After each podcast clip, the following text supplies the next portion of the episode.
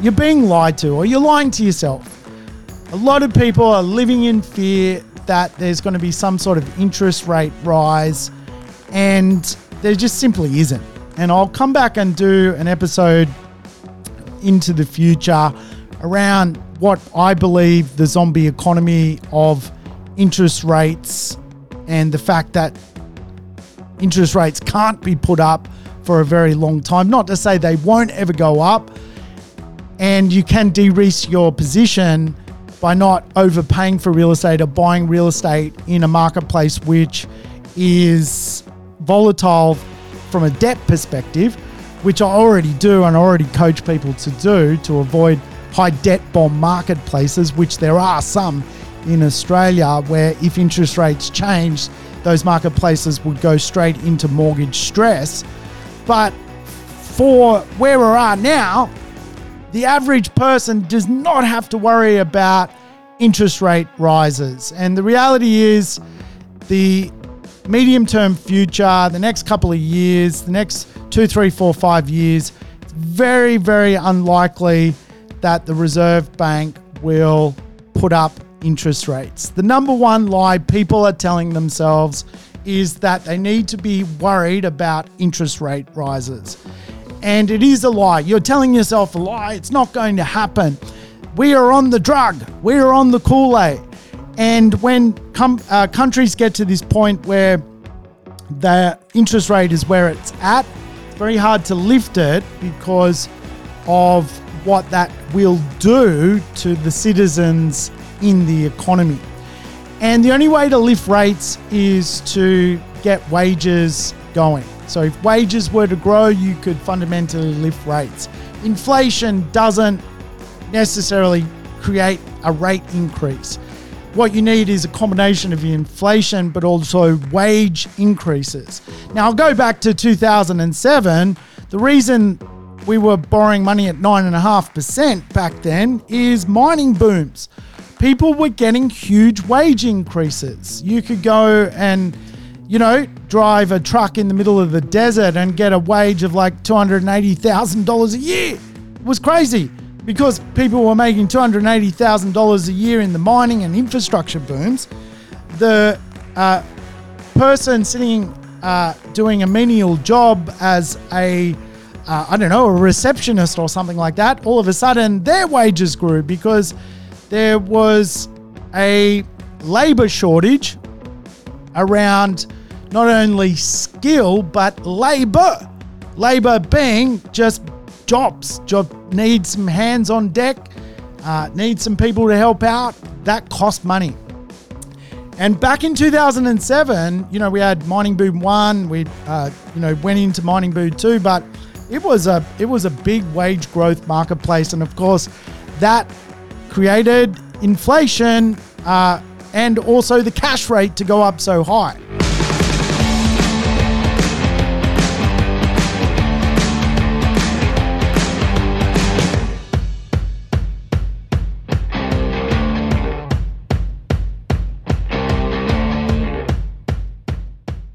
Welcome to the Urban Property Investor. I'm your host, Sam Saggers, here to help you crack the code of real estate wealth. Today's show, another code cracker. We're going to dig into the biggest lie you're telling yourself right now. Yes, you've been lied to. We're going to dig into what that actually means when it comes to property investment and the economic journey we are now on. Hey, welcome aboard. If it's your first time tuning in to the Urban Property Investor, uh, we are a mad bunch here. And of course, we talk about real estate. We teach real estate principles, comment on the market, urban trends, changes, transformation, how to build wealth out of property. And of course, all the podcasts are actually episodes or lessons in one way, shape, or form. So feel free to dance about. Go back to the first episode if you like.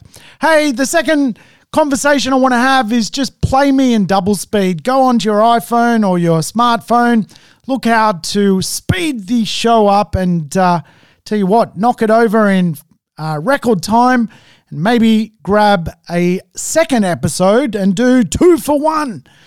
Hey, everything's good in my world. We just gave Rafi a middle name. Rafi, of course, is my dog. Rafi is now called Rafi Bruce Lee Saggers. Yes, Rafi now has a middle name named after the great kung fu fighter Bruce Lee. Rafi is Bruce Lee. I've never seen anything like it. Anyone tries to mess with Raf, he is literally ready to uh, put them out of their misery. And around the house, Bruce Lee is an absolute terror. He knocks over things, uh, crashes through things, smashes through doors. Uh, he is an exciting dog. I tell you what, no one wants to mess with Bruce Lee. So uh, we've named Rafi, uh, certainly given him a middle name. I was just out the front, uh, ran into good old Tony Abbott. Yes, ex Prime Minister Tony Abbott hanging out at the end of the street. Uh, I thought that was uh, uh, worth commenting on. Uh, it's the second time this week I've seen uh, old Tony cruising around. Not many people liked the old Tony, did they? They uh, they booted him out pretty quick. Um, I think last week he got caught cruising around without the face mask on, and everyone dobbed him in. And uh, his retort to that was, "We now live in a Australia where we live with dobbers picking on each other." Uh, certainly from lockdown, uh, I can see there is a lot of tension in the air when it comes to our social well-being, and and certainly I think the pandemic itself is uh, testing how we feel about each other as Australians. So I was kind of on Tony's side with that one. I don't think we want to land live in a land of dobbers, do we? And victims, I certainly don't. Let's move forward. Anyway, Tony wasn't wearing the mask again, but uh, he was having a coffee, so I think that's all all uh, all above board. Hey, good for him, good for you, good for Bruce Lee. Let's get the show kicked off. And today I wanted to run off the back of my last episode where, you know, I spoke about pandemic economics and what we've learned from coronavirus thus far. I think there were some big takeaways in that lesson that really we've uh, been able to comprehend that there are a bucket load of lessons from having investing over the last two years really while whilst this thing called a pandemic has been about certainly i th- took away from that episode there are some key fundamentals some key lessons we need to understand things like spatial transformation uh, comprehension around mission fit neighborhoods to own real estate when downturns and pandemics and lockdowns happen. This week, I caught up with the best in the business, Dr. Andrew Wilson. Yes, Dr. Andrew Wilson is a housing economist. He is the best in the business, in my view, and a pretty funny bloke as well, which sits well in my world. Uh, Andrew is an economist. He is a member of the Chartered Surveyors community. Yes, he is, uh, or a doctor of surveying or measuring. Imagine being a doctor of measuring things. That is truly incredible. I don't know if the doctors of measurement have a yearly Christmas party. Wouldn't you love to be a fly on the wall at that Christmas party. What are we what are we measuring?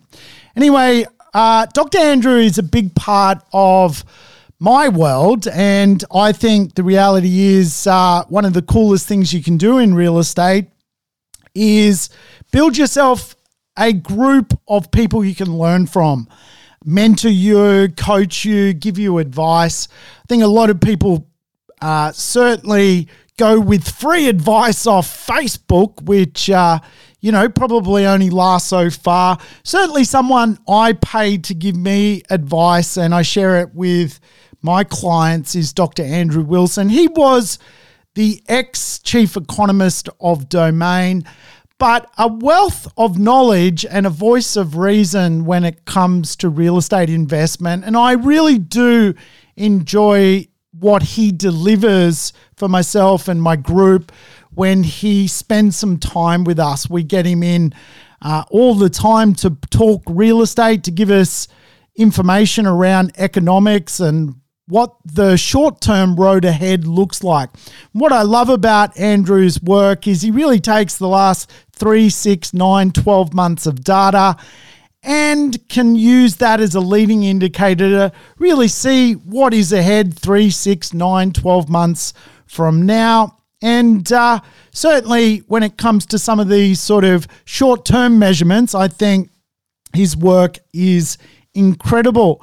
Andrew will even point out, as I will remind everyone though, real estate is a long term sport. So, you know, if you own real estate for 15 years, uh, really, you begin to not even care about economic information. Certainly, when I look at the real estate which I've owned for quite a long time now, I don't really care if there's a vacancy rate in the neighborhood or a capital growth rate. Uh, and the reason being is low debt, lots of wealth in those properties, and you know, you just sort of start to tune out. But what I've noticed over the years is people who are in a position where they need to go and create wealth really want to understand what the market is doing, how it's swaying, the ups, the downs, the good bits and the bad bits. And I guess it really is a uh, rear view mirror of people's basic human need and and the the fear I guess involved in becoming a property investor. So people like to know it's going to be okay and and the market isn't going to collapse overnight and uh, create you know financial hardship. So for that reason, I love uh, bringing Andrew and um, you know getting him to to talk about what is going on in real estate. And I think he's the best in the business. He does some great stuff around just putting things into context. You know, yeah, the borders are shut. There's no people moving to uh, Sydney and Melbourne, but so what? The borders will open. That's the context. Uh, the context is also the aggregate size of places like Sydney and Melbourne losing, uh, you know, people to going and living in Queensland, using, losing 10, 20,000 people. We are talking cities of 5 million people. So the aggregate can support it. It's it's very small in the overall context of what that looks like. So I think there's some lessons from Andrew, and I want to share some takeaways. Andrew did a talk with my private clients the other night, and I thought it was great. I know my private clients get a lot out of it. I know I get a lot out of it. Andrew is certainly someone who I would call a mentor of economics, the master of measurement himself. And, uh, you know, I think some of the context he allows people to comprehend from his data is the best in the business. And really, it is kind of understanding because, you know, quite often as a property investor, you know, you see so much stuff and it looks scary, but context is everything when it comes to data. You know, if a marketplace is going to get 10,000 properties, is that good or bad, scary? What does it mean? Uh, is that lower than normal, higher than normal? And the master of measurement himself uh, certainly allows me to analyze the marketplace and work out where I should be making people money. And I tell you what, uh, over the last couple of years since I've been riding shotgun with Andrew, his predictions and my property negotiation skills are a pretty lethal combo, to be honest with you. We are making people uh, some good returns in the marketplace, which is what people want from property investment, which is cool. Hey, I'm going to uh, give you some uh, top, I guess, things I learned the other night hanging out with Andrew. If you're in my private client group in the mentoring, um, I wonder if these are similar to your top takeaways from the event the other night. And uh, if you're not, well, you should be, but I'll give you some top takeaways anyway.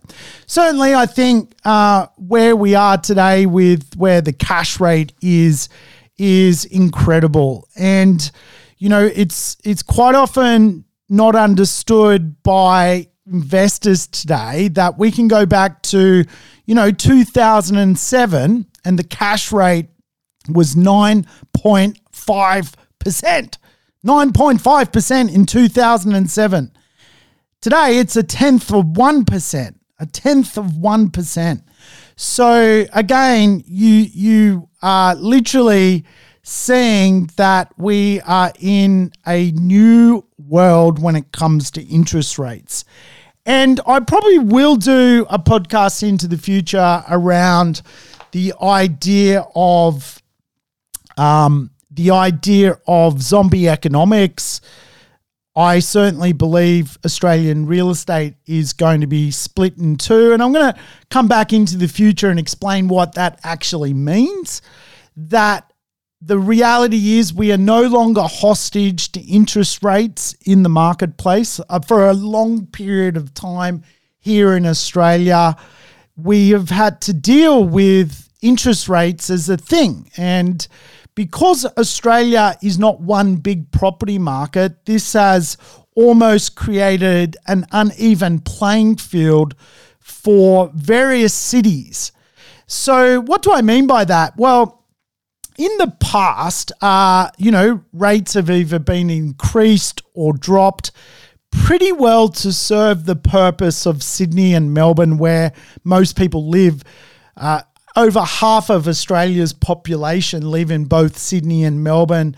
And really, things like the GFC come along, um, things like credit crunches come along, and really they've disadvantaged, if you like, other cities which are just doing their own thing. Um, the credit crisis of 2016 and 17 and 18 really had nothing to do, for example, with the Adelaide property market or the Brisbane property market or the Perth property market.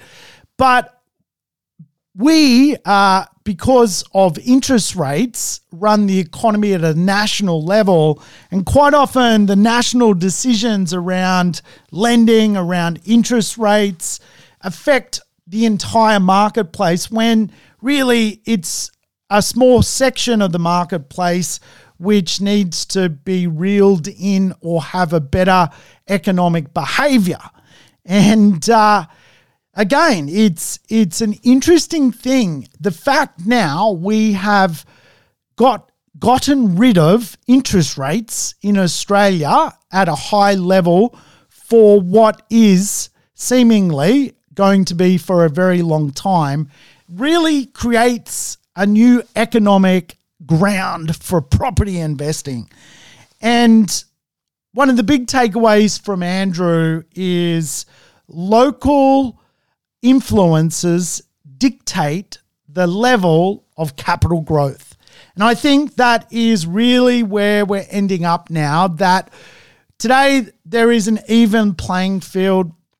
Uh, a lot of the marketplaces which, you know, got thrown under the bus in past rate decisions are no longer going to be thrown under the bus. And as such, is a real even playing field.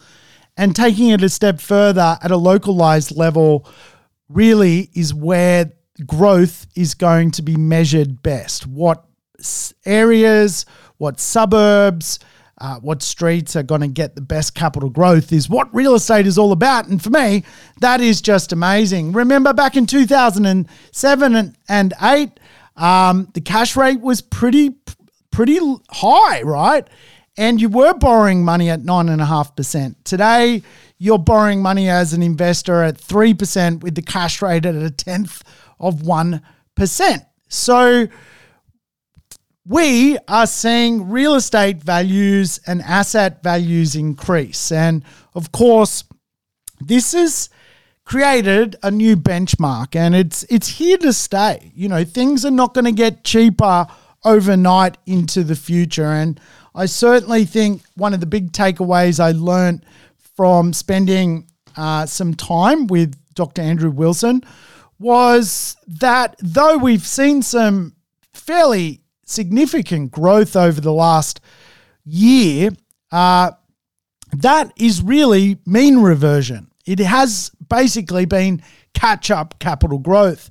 And if you think about really where we were back in sort of 2017, 18, 19, and 20 with with the credit crunch, which was being portrayed to the marketplace via APRA, people couldn't borrow money. People's serviceability was being questioned. Uh, you know, we had the famous case against Westpac where ASIC took Westpac to the High Court to say Westpac was irresponsible with its lending. Uh, and the case, the famous Wagyu beef case, where uh, the judge ruled, well, you know, I could have Wagyu beef every night of the week if I have disposable income. And then if I go buy a property, it doesn't mean I'm going to have Wagyu beef the next day. I might go and get a chicken stir fry. So uh, the fact that we've sort of got through this really strange kind of period where, if anything, growth was going backwards and growth was not occurring, um, Dr. Andrew really sort of sums it up best. We have had almost like four years worth of growth in just about one year. And this has, of course, pushed the median value of real estate up. Median value of a house, according to Dr. Andrew, about 1.4 in Sydney, around 950 in Melbourne, around 650 in Brisbane, similar in Adelaide, around 560 in Perth. In Canberra, you know, it is expensive at around 960,000.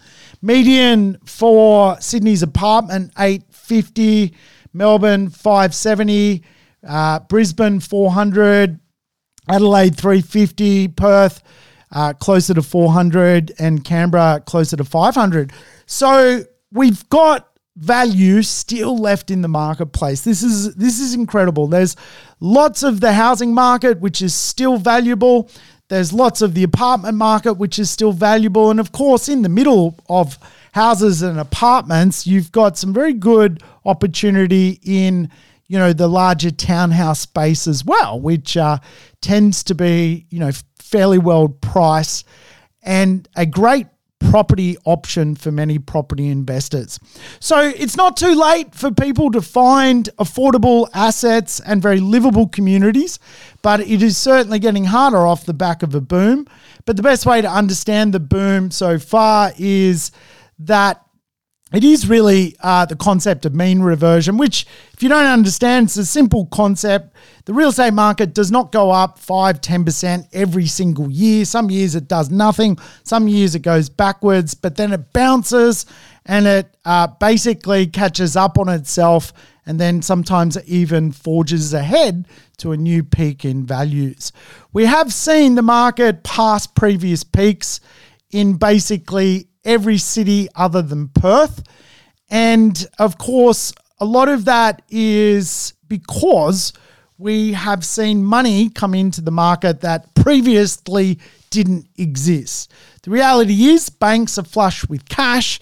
They've been able to get their hands on some of the quantitative easing money, turn it into money for us. And of course, the fact that there's over a trillion dollars more money in the economy today than there was before coronavirus came along, uh, nat- naturally inflates assets because money looks for a home. And for most people, assets like the share market and, of course, the property market are pretty common places to park your uh, funds. And of course, uh, that ultimately means that there has been a loan boom. Yes, a loan boom. Loans are at their highest level for a very, very long time. Certainly, uh, according to Dr. Andrew Wilson's charts, uh, you know, it is off the chart, basically. Uh, certainly, I can see from his charts going back to 2014, we have not seen um, the amount of owner occupier loans for a very, very long time. And the interesting thing here is home buyers are making up the majority of loans. Owner occupiers, which are doing those trade up, selling an old property, trading up. Uh, remember, people with trade ups basically generally make a bit of money by selling and then trade that money up for a better asset. And the trade up market is bonkers at the moment. Everyone wants a better property in a better neighborhood, better house. And as such, the total uh, loan uh, loans out in the marketplace for that section of the market dwarfs that of investors, something like uh, 21 uh, billion, no, not billion, is it billion? Uh, yeah, $21 billion of uh, loans over the last 12 months when it comes to owner occupiers. So that's the, the, the level um, in the last 12 months. Um, when it comes to investors, around nine, and when it comes to first home buyers, closer to $6 billion worth of loans. Interesting, uh, 2020, first homeowners were borrowing more than investors, and it's just swapped over. Uh, basically, just recently, where investors are now going, you know what? I need a piece of this real estate marketplace. Certainly, from a yield perspective, um, you know, we're seeing some great returns in many marketplaces. Certainly, notably, uh, Canberra and Brisbane stand out from the crowd when it comes to the gross return you can get from, particularly from the unit market. You can get some very healthy returns over 5%, which is pretty cool. Probably, uh, I think you know, one of the things that stands out for me when it comes to where we're at now, and I mentioned this last podcast, there's no stock. There is no stock. If we had the borders open now, we'd have a bloody problem on our hands because stock levels are just ridiculously low. Approval levels for stock are low. The highest approvals, to put it in perspective, is actually houses at the moment. And of course, houses take up a lot of land, uh, and approving um, houses doesn't necessarily uh, solve future population growth risk. And of course, the lowest approvals are actually apartments, believe it or not. And we are at a stage where Apartment approvals, again, off the charts. You've never seen apartment approvals uh, as low as they are today, certainly from the charts that Andrew has provided me, which go back to 2013. Never. Uh, it is it is half of really the last previous low. That's how low it is. Uh, and to put that in perspective, where we're at at the moment in 2000 uh, and 16, we reached a peak of apartment approvals uh, and uh, apartments getting built, basically. It was around 110,000 that year. Now we're, you know, we're basically at around 59,000, 59,000 um, for the total country, right? That's that's not enough. That's not enough. And uh, what this is going to do, of course, it's not going to be solved overnight. It's going to, not going to be solved for years because uh, houses quite often can get built, you know, a little bit quicker because of just the nature of of how housing works. Um, with apartments, you know, obviously a bigger building, more permits, more uh, planning, more pre-sales needed, all this kind of thing. So ridiculous. I think when the borders do open, we're probably going to see a real catch up in rental growth in many of the marketplaces. And uh, obviously, we're going to have to learn to live in a vaccinated economy. At some stages, they're going to let people back in. And uh, I, you know, certainly think we'll, we'll see a period of um, absorption of stock uh, that will get rented off the back of return migration. Uh, and that'll do wonders for for the rental returns and hopefully help people uh, get better cash flow down the track. Certainly, we are seeing you know what Andrew Determ calls the COVID refugee going into southeast Queensland to call home, and they are coming out of Sydney and Melbourne. Um, again, as I alluded to at the start of the show, not a huge problem because of the aggregate size of uh, Sydney and Melbourne. They just don't really feel it. You know, if anything, people in Sydney and Melbourne are like, please leave. Give us more space. Give us our room back. And there is a correlating uh, outcome of, you know, losing, for example, Sydney or New South Wales has lost 18,000 people to Queensland. It's great because I live in Sydney. All of a sudden, my house is closer to the city because there's less people I need to compete with when it comes to driving around. Like that is how Sydney people think. And we don't really go, oh, war, you know, people are deurbanizing out of Sydney. Oh, it's a big problem. You don't notice it. It's just too big. Sydney and Melbourne are like too big to fail. They're just huge rocks, right? But again, the 30,000 people, because Brisbane is a much smaller place, you notice it. You all of a sudden you walk around Brisbane. Not that I've been there for a while, but I was there six months ago, and you're like, holy cow, there's people everywhere. Um, and that's because it's a smaller aggregate size. And again, when a marketplace of a smaller aggregate takes uh, like 30,000 people from a big marketplace, it's uh, it, the loss is not felt for the big marketplace, but it, it is felt for the ingoing marketplace, if that makes sense. The outgoing marketplace, eh, they don't care. Ingoing marketplace, it feels big. It feels big. And that's because you're taking from a big rock and giving to a little rock. And really, that's what is unfolding, which is pretty cool for Brisbane um, and probably really reflective on uh, the jobless rate at the moment. You know, this time last year, in uh, sort of this period last year, we had a high jobless rate, and of course, the pandemic. You know, we we weren't really understanding what was happening. We were less, uh, you know, we let we, we didn't really understand lockdowns. We had Melbourne in a massive lockdown, and uh, you know, this time last year we had an unemployment rate of you know seven percent, seven to eight percent, seven and a half percent. It was it was quite sizable, albeit um, inflated because of a lockdown. Today, the unemployment rate is closer to sort of 4.5% in most cities. That's amazing. That really is a telltale sign that the economy is doing fairly well. Obviously, there's pain that the economy is going through with certain lockdowns and certain industries being more affected than others. But, you know, overall, I think uh, we are in an interesting place where there's still jobs out there, which, you know, could provide certainly confidence to the real estate marketplace and the share marketplace. That is for sure. Now, certainly, I think what is evident though is the lack of wage growth. We've talked about this a hundred times on this show. There's no wage growth, no one's getting a pay increase.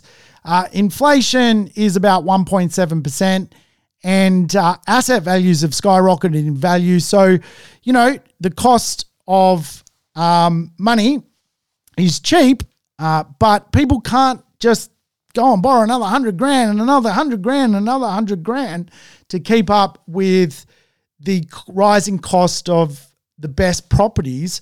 So that is meaning that uh, is becoming less affordable, uh, the real estate marketplace, which again makes it really important to buy real estate in affordable areas which are very livable because they run out the quickest. And um, certainly, what you do see is eventually the ripple and new suburbs emerge as as hotspots to buy in and so forth. But what we do know is the reality is, uh, you know, there will be a time where it's just harder to buy the same thing because of wage growth, which is uh, which is where we're at now. The other thing I think is just critical, and this is the one thing that I took away from my time being mentored by Dr. Andrew Wilson was you're being lied to or you're lying to yourself.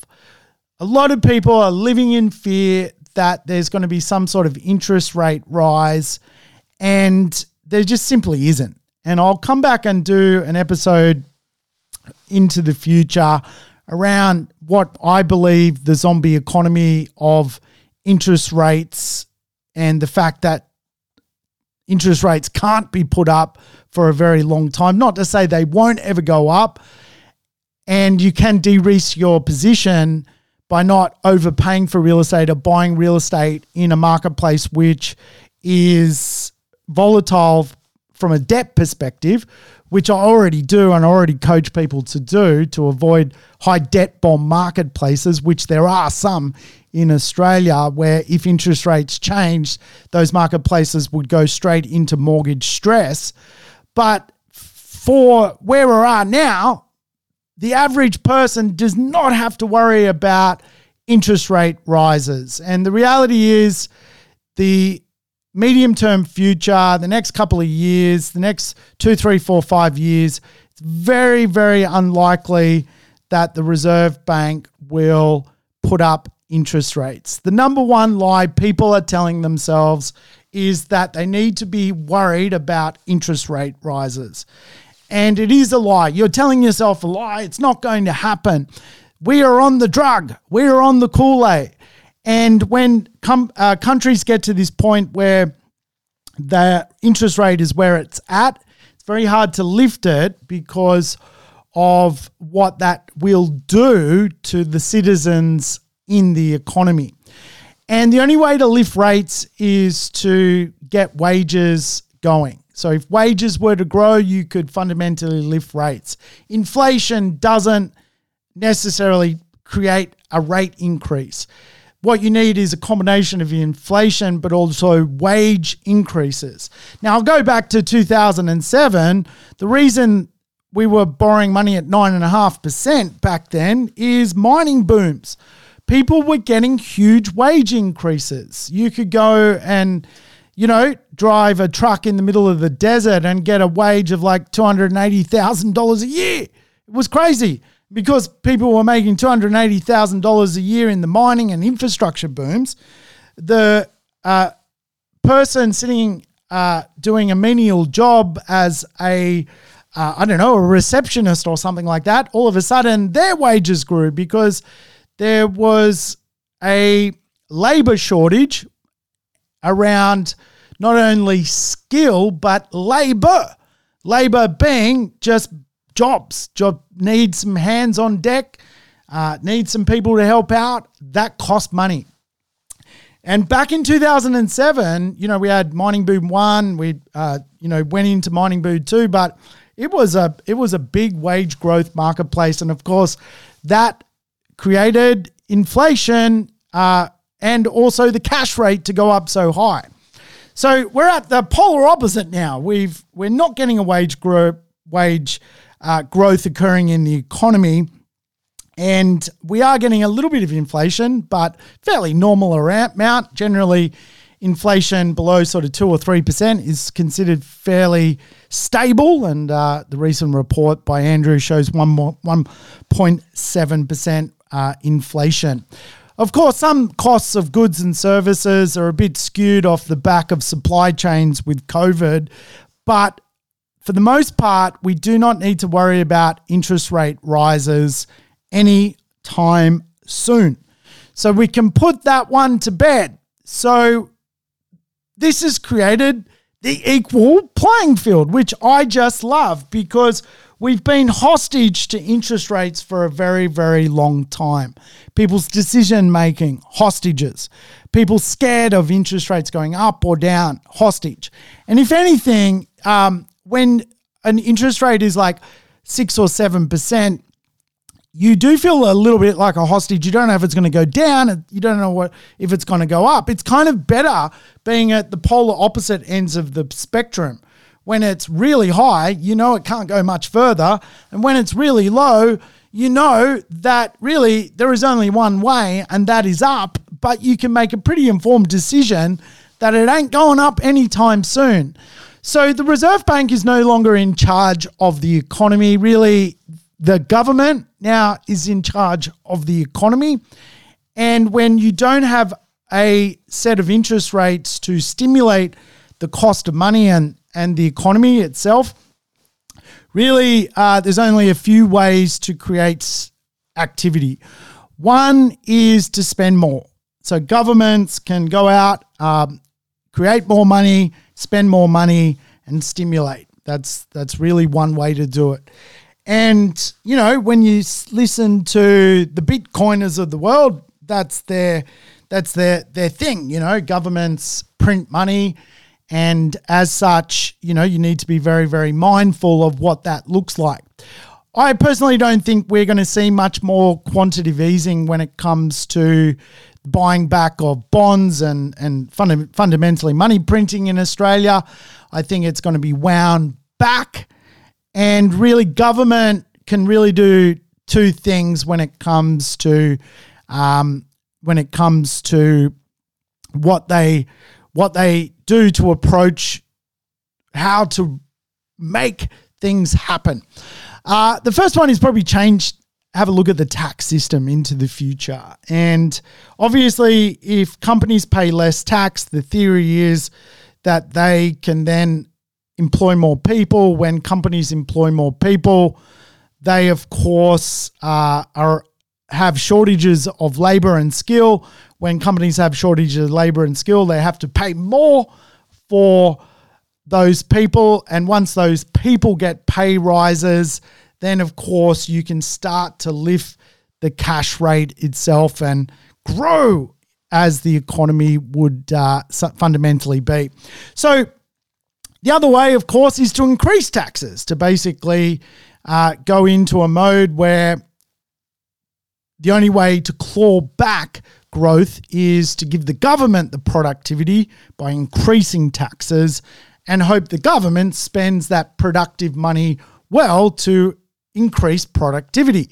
Now, again, I think um, you know some of this is a little bit further down the track as to what the world looks like in Australia, probably post ne- next election. Um, and again, I I think this is this is the new world we're going to live in, where we're not hostage to interest rates and really how government spends and how they tax is going to determine the rate of wage growth into the future. The reality is, uh, economics is in real estate is about is about the economy, about people in that economy, and how they link to the property market. And of course, I'm a big believer that the reality is we as property investors need to take a long term viewpoint when it comes to real estate ownership. Buy well, uh, hold real estate in good, solid marketplaces, and just wake up over 15 years from now with wealth. And again, you know, for me, I think talking about economics is great. It makes people feel good, it makes people feel safe. But when you own real estate for a long period of time, you just simply start to not care what is even happening. And this is why sort of old people, I think, walk around happy as Larry. They don't care if the interest rates are going around. They, they, they've paid off their house. They're, they're happy. They just want a schooner and, uh, you know, a bit of fishing, right? So young people care. Old people don't care because old people typically have built some assets over their life. So just a little footnote there, right? The reality is the cash rate is going to remain low for a very long time. Uh, the RBA is certainly going to stop its weekly bond purchasing. Eventually, it's going to continue to reduce what that looks like. Uh, the economy is actually performing strong. It's arguably performing better than when coronavirus was even around, and all that spending activity and the velocity of cash is uh, certainly, you know, making things happen. I think the downturn when it comes to lockdowns is going to be temporary. The reality is we are going to need to learn to live in a vaccinated economy. I can see already the news is you know, will restaurants allow the unvaccinated or the vaccinated? All that kind of stuff I think we're going to hear about for quite a while. Um, no doubt, you know, someone's going to get sued for something because, you know, they couldn't get into a bar because they weren't vaccinated. I'm sure all that stuff's going to be all over the headlines. I think the bounce back of the lockdowns probably not going to be as sharp. And uh, Dr. Andrew Wilson noted this. We're not going to see a V shaped recovery like we did last year. We're now going into more a moderate level of strong growth when it comes to property. What that ultimately means is we're not going to see you know, another year of runaway property values, which is a good thing. No one wants a bubble, but we are going to see the usual level of capital growth be restored to the market where it will get steadier, more reliable price movement. Uh, we will see the 5, 6, 7% capital growth rates moving ahead. And that is great because for many people who bought five years ago, they haven't seen a lot of growth. Now they have. And now we're uh, going into what we call in real estate a steady, reliable section of the marketplace. Real estate is just going to go up. It's going to beat inflation. It's going to continue to rise but we're not going to get this runaway effect. And for people getting started, that's a cool thing as well because you're going to be entering a marketplace where restrictions will be lifted. You're going to enter a marketplace where uh, there are some strong drivers of demand still remaining, a positive outlook, low cash rate. And uh, I think for the medium term, that does wonders for the property marketplace. That is for sure. I do think real estate is very much connected today because of the fact that it is an even playing field and we are not hostage to the cash rate, to more local factors. And of course, I think local factors today are, is what I'm investing in. What makes a good suburb? What makes a livable neighborhood? These are the factors factors that I'm interested in because interest rates generate interest in real estate, but local factors determine the rate of growth of real estate. And uh, I'll come back and talk about really what niche growth looks like in the real estate marketplace, where we can go out and find those 5 and 6% capital growth rates. Now we do kind of comprehend the, the big surge in value has happened. We are at a new normal. And now it's our job as property investors to hold real estate a long time.